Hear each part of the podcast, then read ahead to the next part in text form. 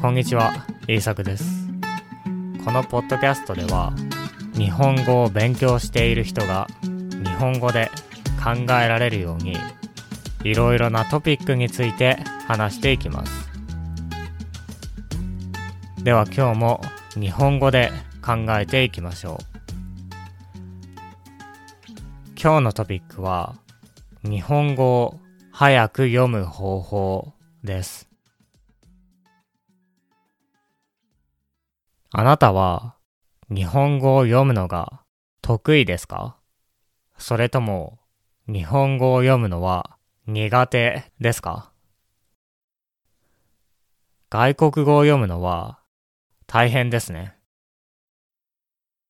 私は英語で本を読みますが、早く読むのは本当に大変です。たくさん練習しました。英語と日本語は全然違いますから。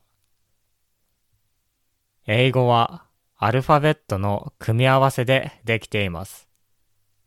しかし、日本語は違いますね。日本語には4つの言葉があります。ひらがな、カタカナ、漢字、アルファベットです。日本語のセンテンスはこの4つの言葉でできています。そのため、これらのすべてを知らなければいけません。漢字は知っていても、カタカナが苦手という生徒もいます。しかし、カタカナもとても大切です。なぜなら、すべての言葉を知っていないと、日本語を早く読むことができないからです。日本人はどうやって早く日本語を読んでいると思いますか？日本人は漢字の意味を知っていますから、漢字を見ただけで意味がわかります。ひらがなを早く読むことができます。そして、カタカナが特別な言葉だと知っています。アルファベットも特別です。日本人はこのことをよく知っています。そのため、この4つの組み合わせでできたセンテンスをとても早く読むことができます。とはいえ、日本人でも時々読むのが遅い人がいます。特に子供ですね。子供の中には日本語を読むのがとても遅い子供がいます。それはなぜでしょうか？読むのが遅い子供には一つの特徴があります。それは言葉を一つ一つ読んでいるということです。これがどういうことか説明しましょう。例えば、次の文章を読んでみてください。今日私は学校に行って友達に会った。これを日本人の大人はこのように読みます。今日、私は学校に行って友達に会った。このように三つの塊、チャンクになります。しかし、子供は次のように読みます。今日、私は学校に行って友達に会った。わかりますか？子供はチャンクを作ることができません。すべての言葉を一つ一つ読みます。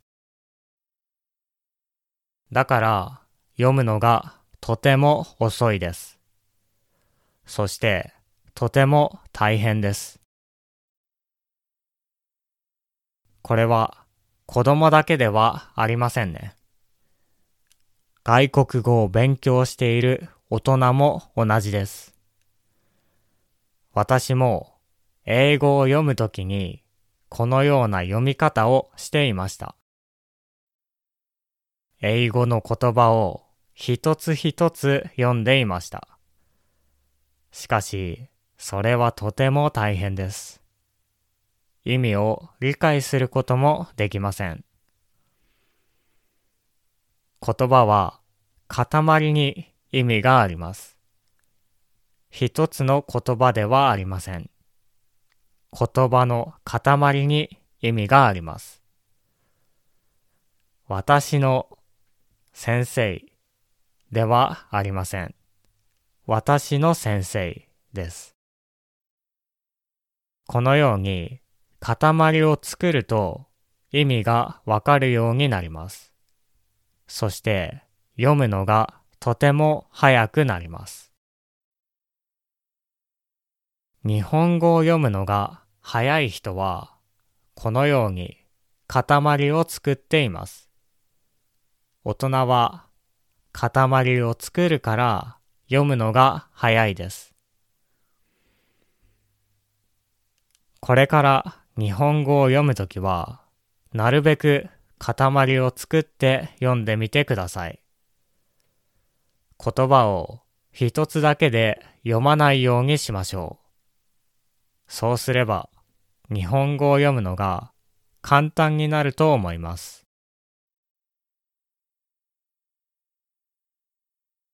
はい。今日は日本語を早く読む方法について話してきました。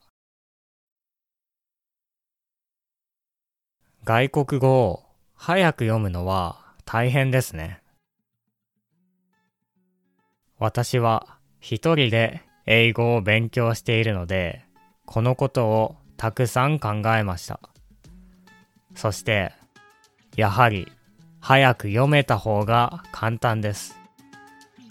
塊で読んだ方が簡単になります。次のニュースレターにはどのように読めばいいのかを書きます。チャンクで読む練習のためのスクリプトを書きます。日本語を早く読みたいと思う人はぜひ読んでみてください。では聞いてくれてありがとうございました。また次回のポッドキャストでお会いしましょう。